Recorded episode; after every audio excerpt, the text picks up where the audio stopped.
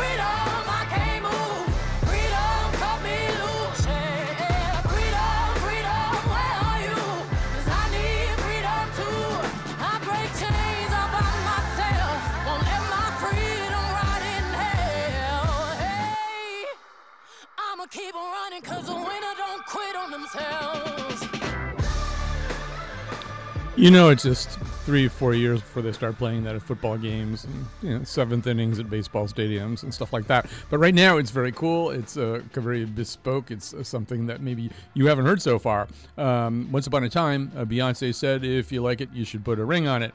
Now she's taking the ring off and tossing it to the floor of a grungy-looking parking garage. Uh, and the finger she's really interested in on Lemonade uh, is the third finger, not the fourth. Uh, the singer's new release takes the form of a visual album. We'll explain what that is. Uh, it's both a defiant up yours to a man we assume is Jay Z, uh, and an assertion of herself, and by extension, uh, the womanhood of people around her of a claim to. Well, and, and there's there, actually it, it goes in a lot of different directions, but it starts at least on a very angry note and, and heads towards reconciliation and redemption uh, and formation. Uh, anyway, we'll find out what else it is from this great panel we have here. I'm, we're down in New Haven in the uh, WNPR Audubon Street studios with Mercy Quaye, uh, a freelance journalist and an activist in New Haven and the founder of the Narrative Project. She's making her debut uh, on the nose today. We're so excited. Uh, Kate Rushin is a poet, and now she's like a, just a veteran of the of the nose, poet, writer, and educator. Brian Slattery is an arts editor for the New Haven Independent and a producer at WNHH Radio uh, and a musician uh, too, which is helpful, uh, I think, because we're going to spend really a, a, pretty good chunk of this show talking uh, about this uh, unusual uh, release by Beyonce. It's unusual in a lot of different ways, including the way in which it was released and the forms that it takes. so, um, and you may not be all that familiar with it. That's okay. We'll try to explain what it is to you. that will be our first job. and so, Mercy, maybe you can help us start this off. It isn't really just one thing. It isn't like a CD the way things used to be. It, it is this this little one hour movie, and it's it takes a whole bunch of different forms. Yeah, I mean it's kind of interesting. Uh, at this point, I think Beyonce has defined what is um, what we understand to be a an album, right? The idea of a visual album comes from Beyonce. If you want to make a visual album, you have to top Beyonce or at least use Beyonce as your blueprint. And um, it is in several different forms, you know, with what she's done with Formation and dropping Formation at the time of the Super Bowl, right? Mm. Dropping it on social media and then having her, the hive, the beehive kind of ensue, right? What's happening. And she did the sort of same thing here with um, Lemonade teased it the week before. Uh, she teased it, and HBO teased it, and you knew something was coming. You didn't know what it was about, and you certainly didn't know that uh, it was going to be hinting at, you know, alleged infidelity or apparent infidelity. Um, and it was beautifully done, and I think she is the standard now when, when it comes to visual albums.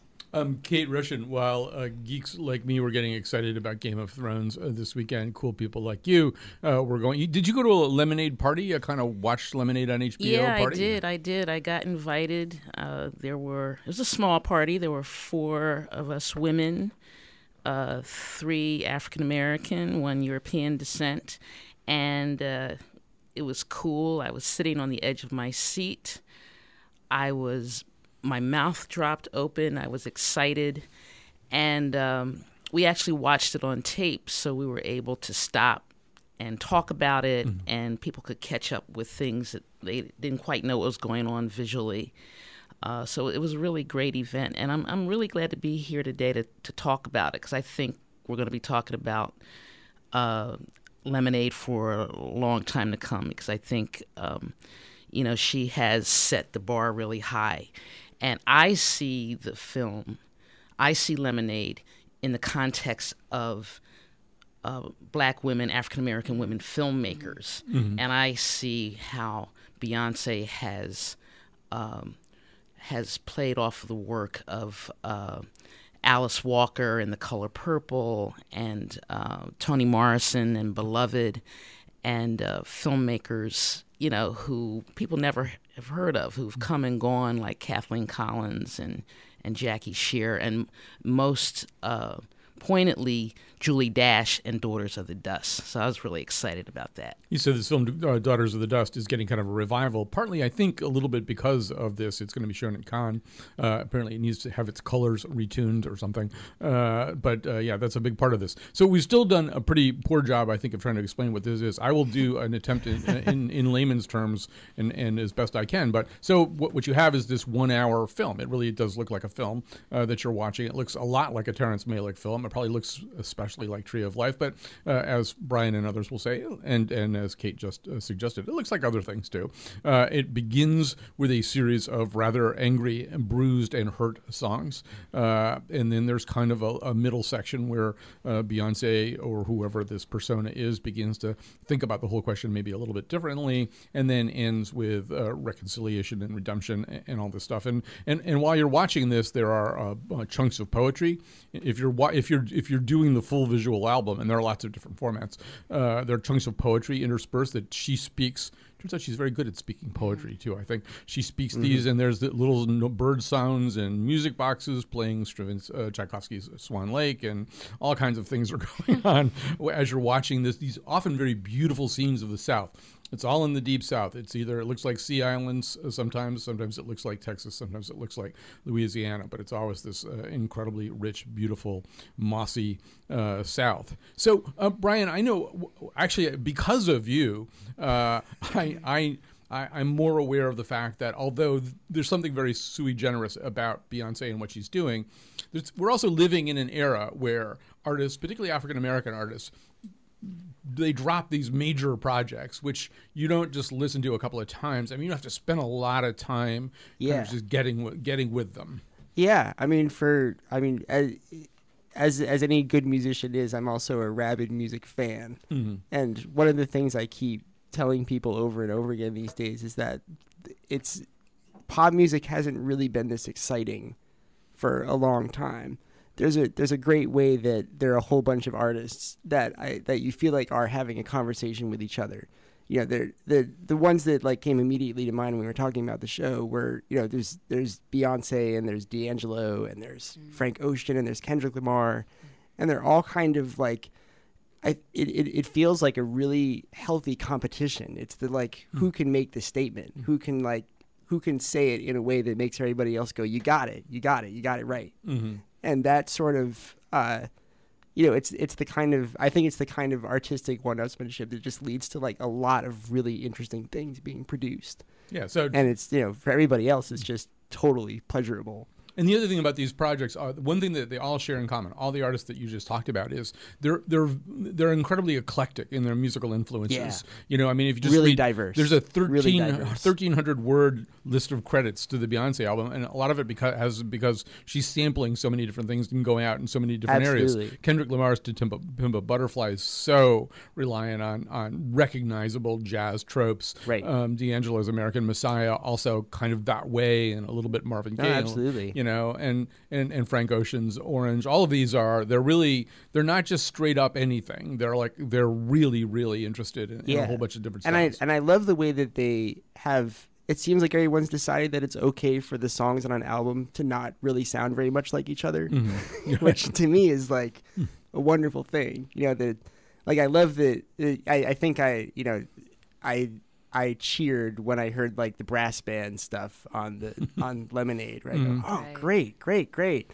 You know, we're we're really we're really moving around some musical territory here, which is you know totally wonderful. There's even a recipe for lemonade. Uh, you get, you get to hear how to make it. So, um, Mercy, okay, now we got to go there. We've got we've got to we've got to get and di- dive into this. So, one of the questions that's posed, and some people don't even think that it's much of a question, but so the first 25 to 30 minutes of this piece is a woman talking about the incredible pain and betrayal she feels uh, about her man, having side chicks, having stepped out on her, having, uh, and it, there's been this incredible, as you alluded to, whirlwind of stuff going on on Instagram, Yeah. all kinds of places uh, about this. But there's there's a fundamental question here, right? I mean, is this a persona uh, talking about another persona, or is this Beyonce really kind of using almost at this Olympian level of Zeus and Hera, you know, her her actual marriage uh, and the fact that uh, Jay Z is apparently turning himself into a swan and, and mounting, uh, you know, various targets.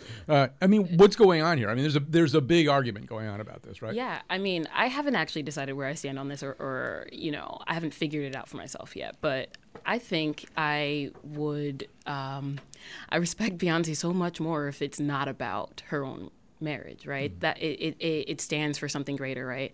Um, and I think, especially, especially coming from like the black female perspective, what that means, right? Or if, even if you were uh, thinking about it in sense of, you know, the black community's relationship with America, that's another way to think about it. And I think. Um, the figurative language here, if that's what she was going for, genius. If that's not what she was going for, and if it was a little bit more basic and she was talking about her, uh, you know, the ills of her imperfect marriage, that's also fine.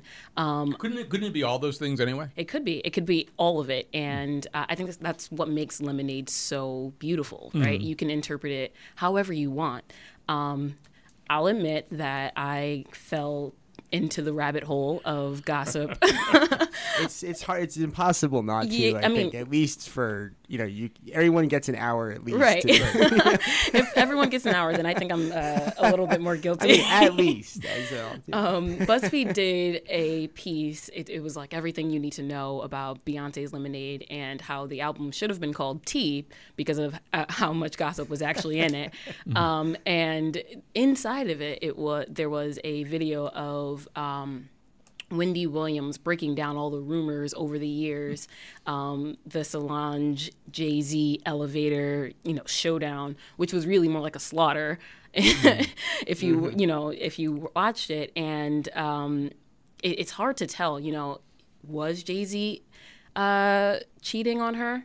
I, I don't know that it matters, right? I think that alone, like outside, independent of that fact, this is a great piece and the beauty in it lies in the fact that you can interpret it however you want. the, the gossip gets particularly interesting when he himself shows up in the movie. Right, That was right. that was the point The where you're like, all right, what's going on here? You're Right. like you But but did he like know they've made an art yeah. project out of something. Right, Right. right. But yeah, but I want to know how much of the movie he'd seen before Saturday night. Too. He just, he may have only seen the Yeah, a scenes lot of where he's in there A reading Le. Figaro, which I, I didn't quite understand. About, Well, you know. you know, Jay's uh, Beyonce has welcomed this debate because she has her family in the film. Jay Z's in the film, Blue Ivy's in the film. Uh, her parents have a cameo, but still, we can't forget that that the spine of the narration is based on the poetry of Warsan Warsan Shire, and uh, in particular, she has a poem called um, Warsan: The Seven Stages of Loneliness, where she goes through a series of um, uh, stages dealing with grief and loss and betrayal and love and all of that.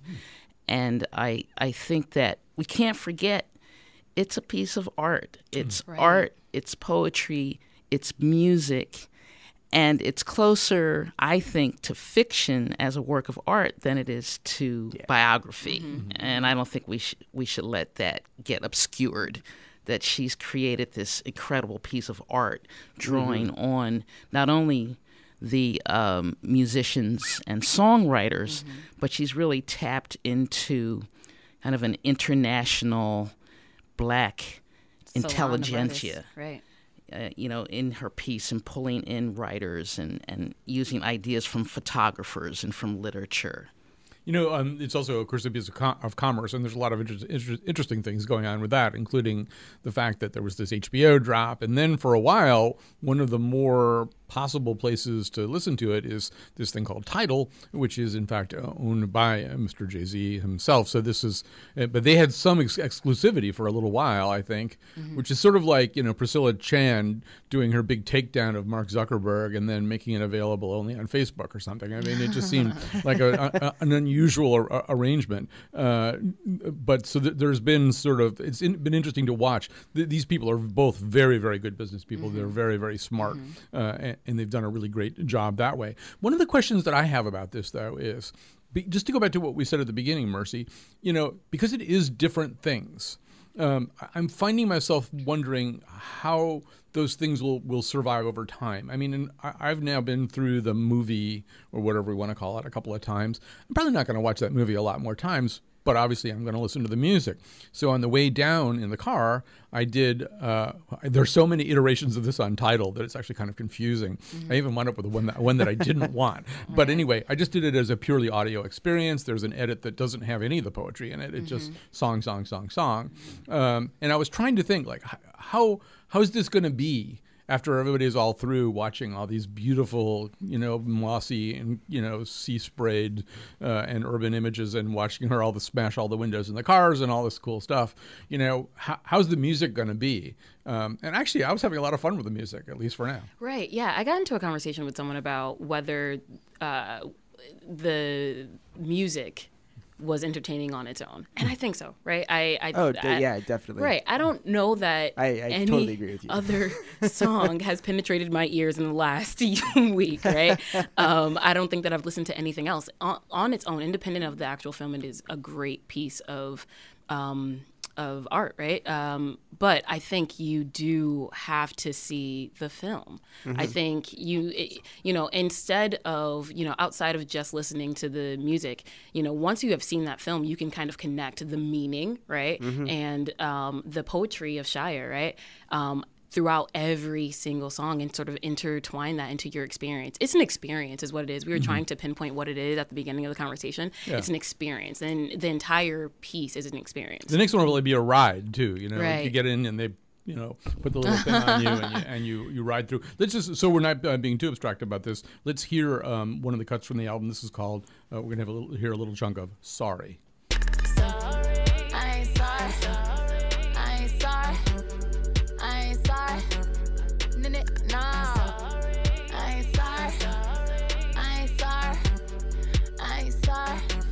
Trying to roll me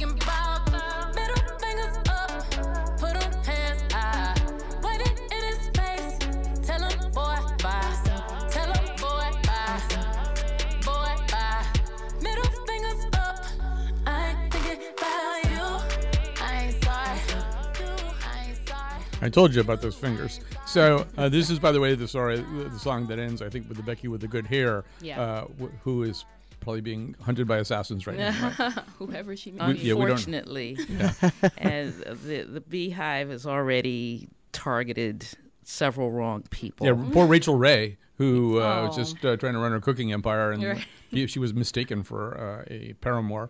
You know, um, Brian, one thing that I was noticing here, and this isn't an original observation with me either, but uh, and that song wasn't maybe necessarily the best example. We'll have some other ones, but uh, one thing that I was noticing was Beyonce as a singer on this, and she's always had quite a bit of range and expressiveness as a singer, but here it, it she groans, she croaks, she growls, uh, she Yeah. sings beautiful ballads uh, in in the voice that we all have always known her to have. I, I, I'm finding her especially expressive as a performer on this. Yeah, and I actually I, I feel like we we kind of have been seeing this coming. Mm-hmm. You know, as she figures out how to do even more with with this really spectacular voice that she has. Like her her last album has a lot of that too. I mean, that was what that was what that when was that 2013 or something. She does like Yeah, like Christmas Yeah. or Christmas of 2014. I think so. Yeah. yeah, I remember that being like the first my first takeaway from that album was like, man, she can do anything with that voice she has, and she you know and she does. And then and this one, there's even more. I mean, it's it's and I think that that's part of what um, even part of what drives all the different musical styles on the album is that it makes all of those things make sense. Yeah, I You mean, know, it's, it's, it's the kind of album you get to make when you can sing anything. And then we have to remember that she you know. started off in the church, right? Yeah. Oh, yeah. And I Which- think that when we think about her groaning, right, and having that very, you know, epiglottal type of sound, Yeah. right. I think about gospel. I think about her, Absolutely. her. I don't even say humble beginnings, but her beginnings in the church and singing gospel, and then um, somehow along the way refining her tone. And I think now she's kind of coming back, and you know we can expect speculate about why, but um, it's sort of refreshing to hear sort of go back to that sound. Sure. And then also have those like those moments where she she can sing as if she's already auto tuned, which is really cool. Yeah, I love Yeah. I love that there's some country in there. I was I was Yeah. talking to uh, uh, a, a professor friend of mine who's from Rutgers, who's actually at um, who's from Houston, and she said she really related to the uh, this is uh, Melanie Price, Professor Melanie Price, and she said she really related to the uh, southern scenes, but also the country country music. let's actually hear a little bit of this. I think you're referring especially to the song "Daddy's Lesson."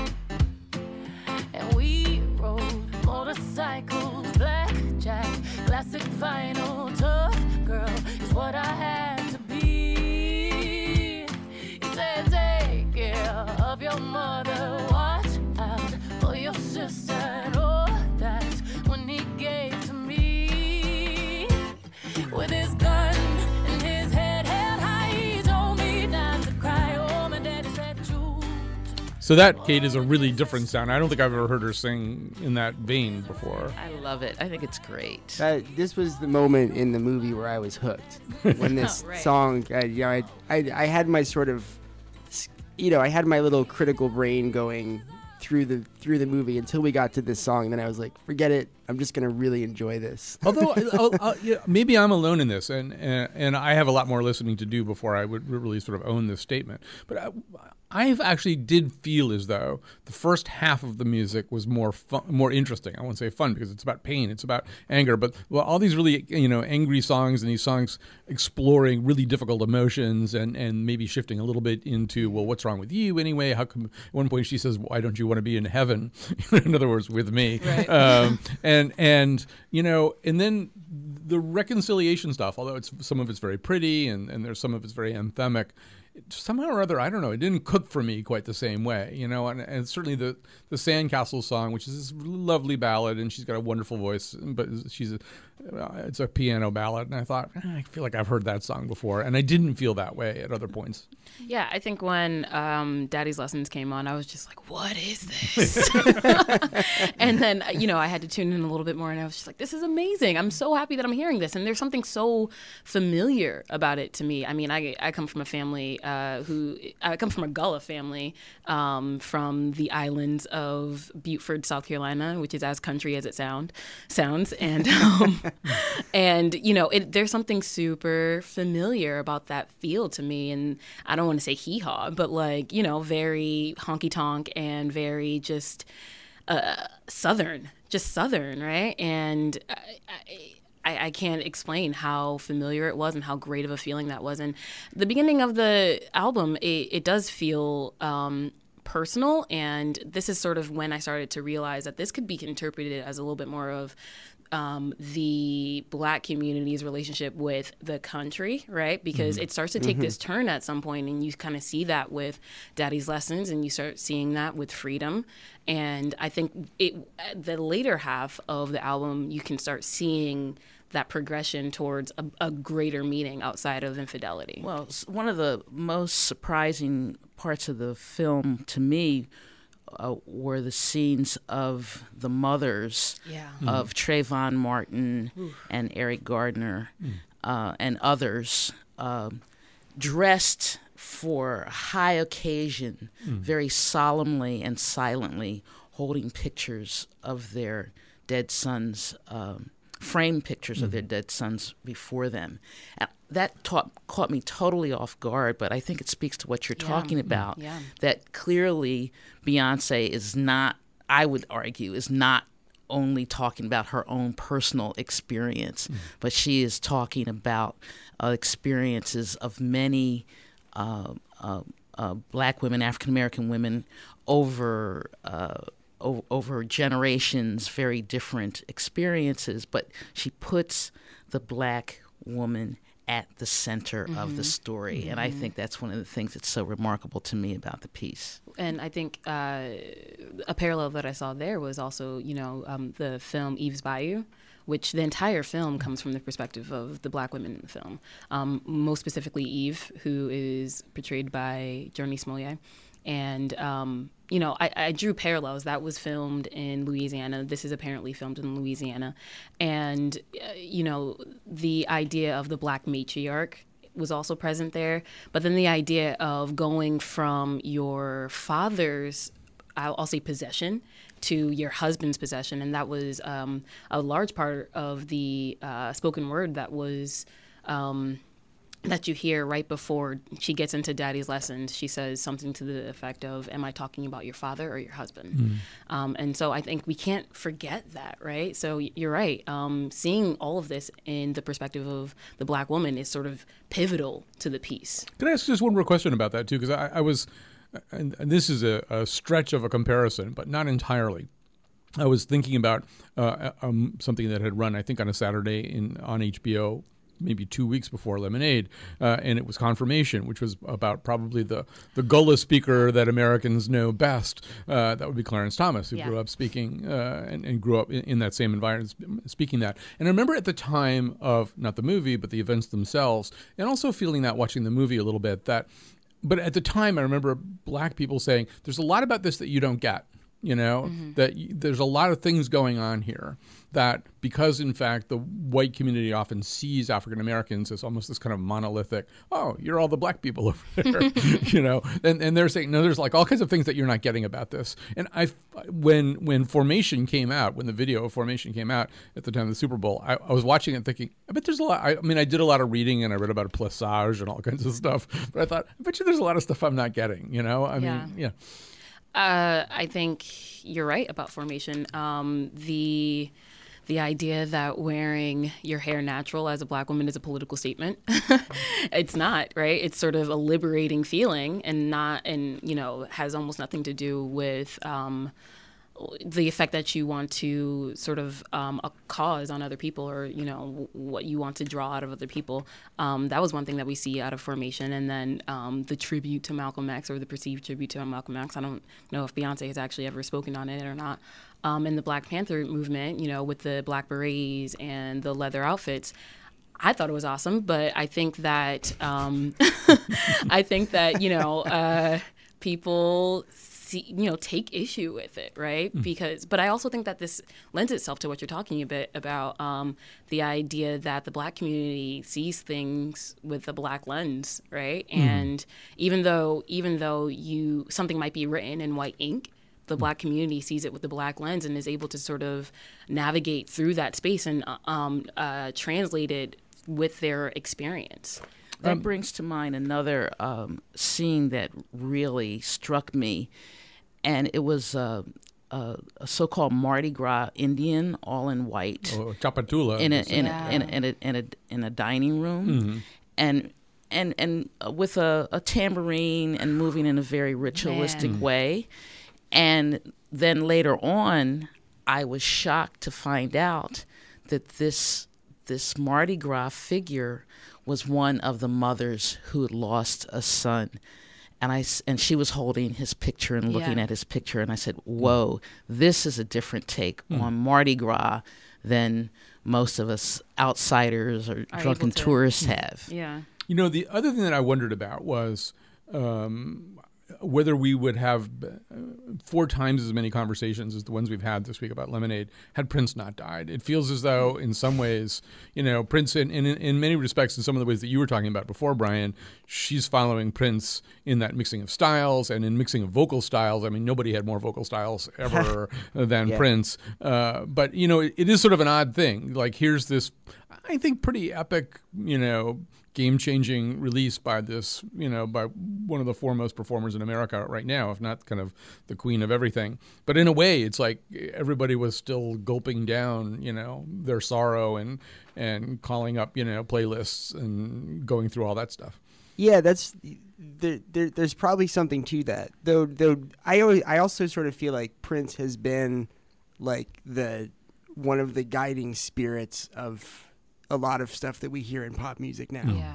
You know, Yeah. it's it's it's, I it, it's not just that he died. I think it's it's that he's turned out to have such an enormous impact mm. with that like the, the, that incredible mixture of like spirituality and sexuality mm.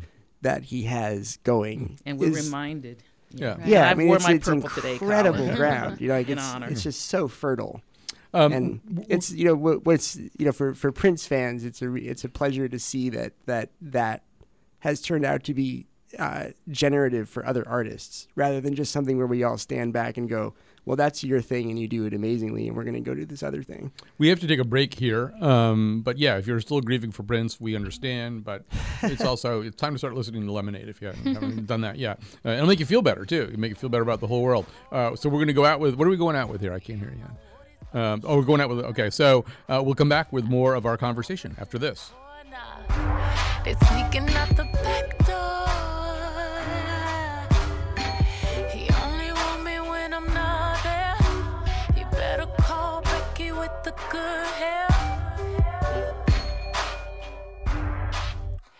He better call Becky with the good hair. In our bit, oh, we don't have the thank yous. Okay, um, so I'll do the thank yous. Uh, thanks to uh, no, you're pointing somewhere else. Oh, that's right. I've, I, we had such a long first segment that I've actually gotten lost in the format of the show.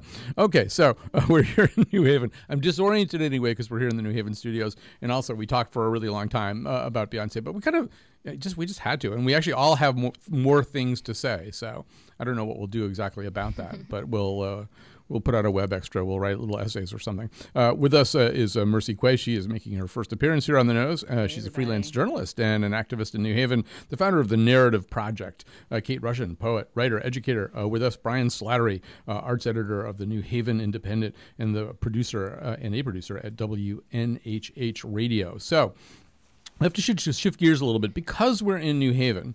Uh, we couldn't pass up this story. Um, so people are always talking about how politicians are out of touch with normal America, or you know, the normal people in America, or normal places in America.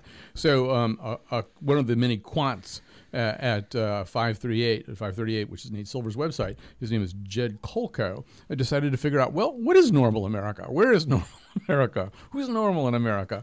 And so he writes I calculated how demographically similar uh, each U.S. metropolitan area is to the U.S. overall, based on age, educational attainment, and race and ethnicity.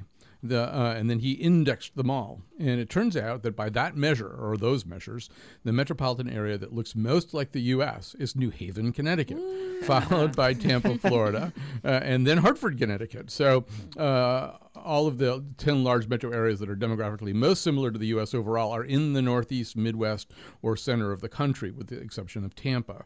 So I'm not really quite sure what to make of this information, and it's probably not dispositive. I mean, first of all, Mercy, do you feel does it feel good to be normal, or would you yeah, rather not I be mean, normal? I'm I, I work really hard to be normal, and it feels good to finally be recognized. I, I I have all of 800 followers on Twitter, and I'm happy that you know they recognize me or can now see me as a normal person. and I've I, I've always thought of myself as normal. I'm just happy that you guys are now in that number as well. Well, Yeah, it's thanks, nice. Thanks for counting us Nice. in. Uh, by the way, you can uh, follow her at Mercy uh, underscore right now. She can have another 800 followers. There you go. Um, so, but you know, I mean, I think there's sort of a, a more profound statement here too, which is that Yeah. there's this trope that that is invoked all the time. So and so is out of touch with normal America, whoever it is, and and it's it's a way of suggesting, oh well, there's this place, and it's out in the Midwest, and it you know looks a little bit it has porches like the ones in Lemonade, uh, and it's you know people are normal there, and whatever, Yeah. and then then whatever set of projections uh, the commentator wants to do onto that statement uh, happen. But but I don't think ever when that trope is is invoked anybody's thinking about a northeastern city with a big college in it and a whole bunch of funky coffee shops. Yeah. Yeah, right. I mean the I think that the way that I mean when I read the article like I just could not stifle my sense of like smugness. in you know, mostly because Were you at Starbucks? no, co- coffee with a K. Come on now.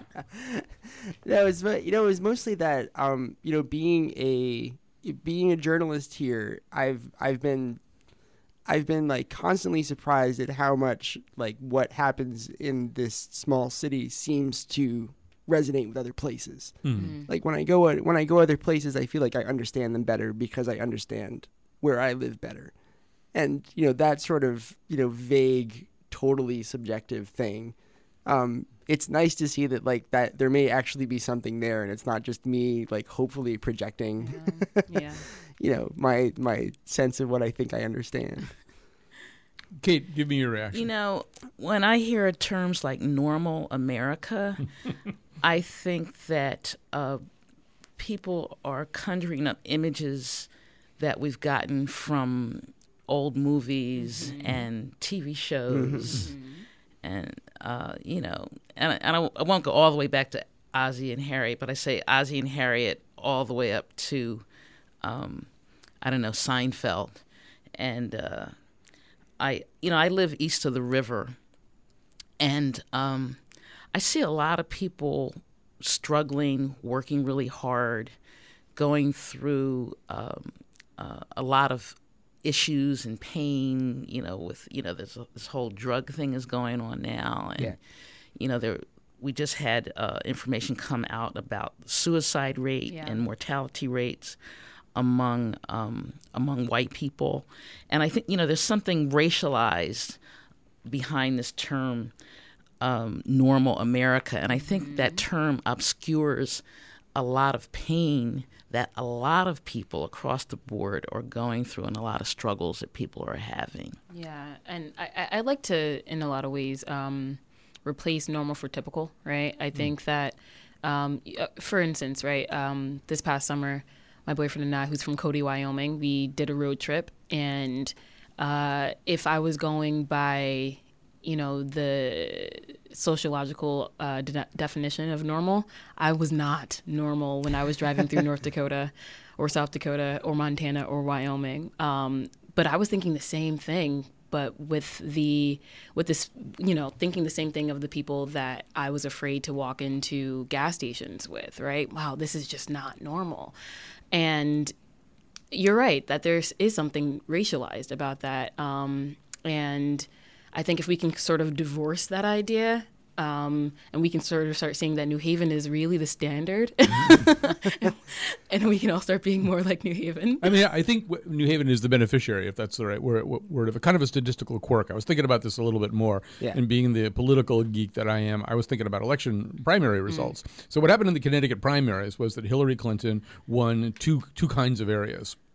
One of them uh, was uh, very wealthy areas, uh, places like Greenwich and stuff like that. And she won by overwhelming margins. She didn't win very many towns, but when she won, she won big. And then, then she also won really big in the cities. And she would win once again by overwhelming margins, huge margins in places like Bridgeport uh, and, and Hartford, sometimes almost doubling uh, the number that Bernie Sanders had. And New Haven was kind of anomalous. Uh, she won, but it was, first of all, it was the biggest voter turnout of anywhere in Connecticut, uh, 16,000 uh, votes in that Democratic primary. She, she got about 9 nine. He got up at seven, um, and and you didn't see that anywhere else. That kind of closeness. So what are you seeing? Well, you're seeing she uh, uh, does well according to one of the the urban data guy.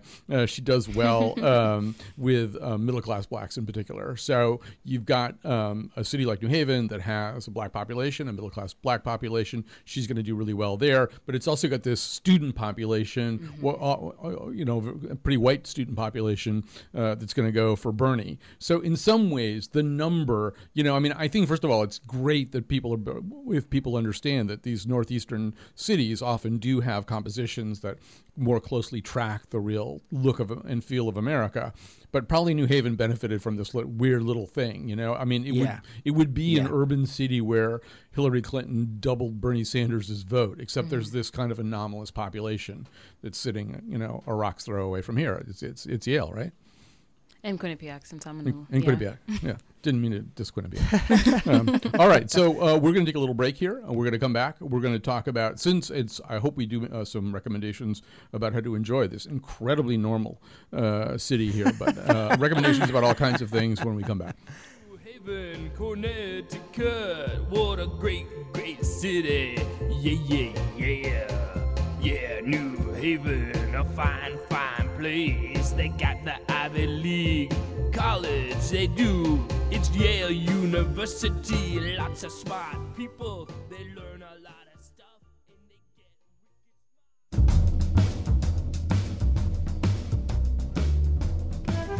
Today's extremely normal show is produced by Jonathan McPants and me, Kyone Wolf. Greg Hill tweets for us at WNPR Colin, and the part of Bill Curry was played by Kanye West. For show pages, articles, and a one hour video of the Here and Now staff making lemonade, go to our website, wnpr.org slash Colin. On Monday's show, we look at the Connecticut backstory and the international ties of Donald Trump's most important advisor. And now, back to Colin. That's right. Donald Trump, in his uh, quest, uh, has recruited a, a guy who's a supreme and superlative political insider. Uh, he's a guy who comes from a three generation construction family uh, in Connecticut. Uh, he's from that second generation, but he became a national and then international political operative uh, with some pretty interesting stories um, that go along with that. So that's one of the stories we'll be telling you on Monday on the Monday Scramble. Right now, we're here in the New Haven studios on Audubon Street in incredibly normal New Haven. Uh, Mercy Quaye is with us. She's a freelance journalist and an activist in New Haven and the founder of The Narrative Project. Kate Rushin is a poet, writer, and educator. Uh, Brian Slattery is the arts editor uh, for the New Haven Independent. And I should say, a musician with a band, somebody who will probably be writing a better New Haven song than the one that, that played us out. What's the name of your band again?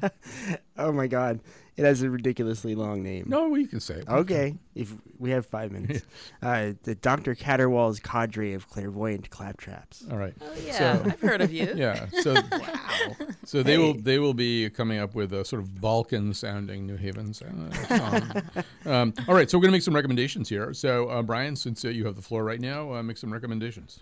Um, since especially since we're here in New Haven, the the recommendation I feel like I should make is um that everyone should listen to this album called Broken Bone Ballads, which is by a hip hop artist named Ceschi, which is spelled C E S C H Y C H I. Um, and Broken Bone Ballads has the distinction of being the album that got me to stop listening incessantly to Black Messiah and listen to something else. It came out about two months afterward, and I I thought maybe that would be the album I'll listen to all year, and then and then Broken Bone Ballads came out, and I started listening to that incessantly, and it has the it has uh, it's you know he he he is uh he's from here in New Haven, and he he's he's one of he's one of those people who tours constantly. Um, so he's he's not here very much. But this this album is a is a real sort of encapsulation of what the guy is about, and it's it's you know it's it's and like a lot of things I've been talking about, I like. It's really multi genre. You know, it's it's sort of grounded in hip hop, but it pulls in you know everything from. Uh, uh, you know, your your sort of like f- almost folkish thing to some more punk stuff to even uh, there's a song that sounds vaguely like a Burt Bacharach. To even. Well, he's from New Haven, so he's a regular guy. Yeah, he's a regular guy. So uh, is it available on Tidal? Because they have a, they have a subscription to Tidal. for, Um, like, let's see, where would you get it? I mean, it's definitely if you if you Google him, wondering his how- yeah. Bandcamp page Okay. will show up, and he also runs a record label that he's okay. you And know, that, say the title out one more time. uh, Broken Bone Ballads. All right, so type that into Tidal and see if you Yeah. get it. Uh, you'll get it somewhere. Kate Rushin, what have you got for us? All right. I like to endorse the Big Read. I'm involved with it this year. It's a program of the National Endowment of the Art in conjunction with libraries all over the country to encourage us to read. And uh, Hartford Big Read selection this year is Grapes of Wrath by John Steinbeck, one of the most acclaimed novels of the 20th century, and inspiring to many artists, including Bruce Springsteen and Rage uh, Against the Machine and many others. And I'm going to be leading a discussion at the main branch of the Hartford Public Library this coming Thursday, May 12th. That's 500 Main Street. And you know, it's it's a big read. It's like a 455 page book, but it is on CD, and uh, there is a hundred page English language learner um, edition, and the movie is great. The movie, uh, 1939 John Ford movie uh, starring Henry Ford. So I'd recommend that. And for my New Haven connection, I've got a shout out to the New Haven International Festival of Arts and Ideas, which is coming up in June. And people can get more information by going to artidea.org. And George Clinton will be on the New Haven Green for free to kick it off. Well, that should be good. All right. So, um, and actually, also, I think there's a version of George Clinton reading The Grapes of Wrath that you can get on Tidal. Uh, so uh, it all kind of ties together. So, uh, what have you got for us, Mercy? Uh, so I have um, New Haven endorsements and then uh, some uh, TV endorsements. So the Rock to Rock ride that's happening tomorrow to celebrate Earth Day. Um, that's starting at Common Ground High School, and uh, bring your bike and be a part of a great cause to ride from West Rock to East Rock. Um, and then also there's the Hearts of Strangers community event that's happening tomorrow night. Um, so Rock to Rock is at 9 a.m. and the Hearts of Strangers community event is happening at 7 p.m. Um, I'm pretty sure they're going to be normal strangers, so keep that in mind. Um, and then also for my TV endorsements, if you haven't seen Underground, please, please, please check it out. It is a great um, TV show starring Joni, Jurnee Smollett and produced by John Legend. And it's just an amazing story of uh, slaves in the South trying to make it to freedom. It's the first ever uh, TV show about slavery. Wow. Yeah. Wow. So I'll do some New Haven endorsements too. Uh, tomorrow, uh, if you can fit it into Rock to Rock, uh, you can come down here and go to the Incredible Farmers Market at Wooster Square. Uh, it's actually right opposite that park over there, and it's they got all they're open for outdoor summertime stuff already, and they've got great stuff. I was there last weekend, uh, and then of course you can go over to the Yale Art Gallery, which is fabulous. Go to the Dura Europos uh, area, which has it's re- really interesting. They've kind of recreated this um, city from maybe about what about 200 AD, something like that. They have as much of it as you can get there. It was an incredible crossroads in the Roman Empire. It has Roman stuff, Jewish stuff, uh, worshippers of Mithra, all kinds of stuff. And it's uh, some of it's stuff that you're actually hearing about on the news these days. There are Pal- there's a Palmyran section to it and everything. And then you're going to have lunch, and it's going to be actually uh, you're going to go to Barracuda, Barracuda on Chapel Street, which is I think a Colombian restaurant, yeah. and it's I really like Barracuda, and they have live music uh, usually for. Um, in fact, uh, Dave Jardina, the Brazilian guitarist, was there with a fiddle player last Saturday, uh, so they have just live music at lunchtime. Uh, they're really nice people who run it. Uh, it's also one of the less expensive lunches uh, in downtown New Haven. It's Colombian food, and- but it's like sort of you know, breakfast wraps and breakfast burritos and stuff like that. But then they bring out arepas, I think they're called. Some kind of- Arepas. arepas, yeah, corn cakes and yucca fries and stuff like that. And it's just the place has got a good feel to it. All right, we have to go, right? We're done? We yeah, more or less. So thanks very much to all of you who uh, came here today. And I hope uh, we can get back down here to New Haven. We've got some great nose panelists down here in New Haven. And Kate and I, we don't mind driving down. So uh, thanks right, to that's right. thanks to Jonathan McPants for getting the studio open for us and uh, for putting out together this really great show. Uh, Uh, go listen to Lemonade this weekend. Like, we're all endorsing Lemonade, so I mean, both the, both the drink and the music. like a cracker barrel.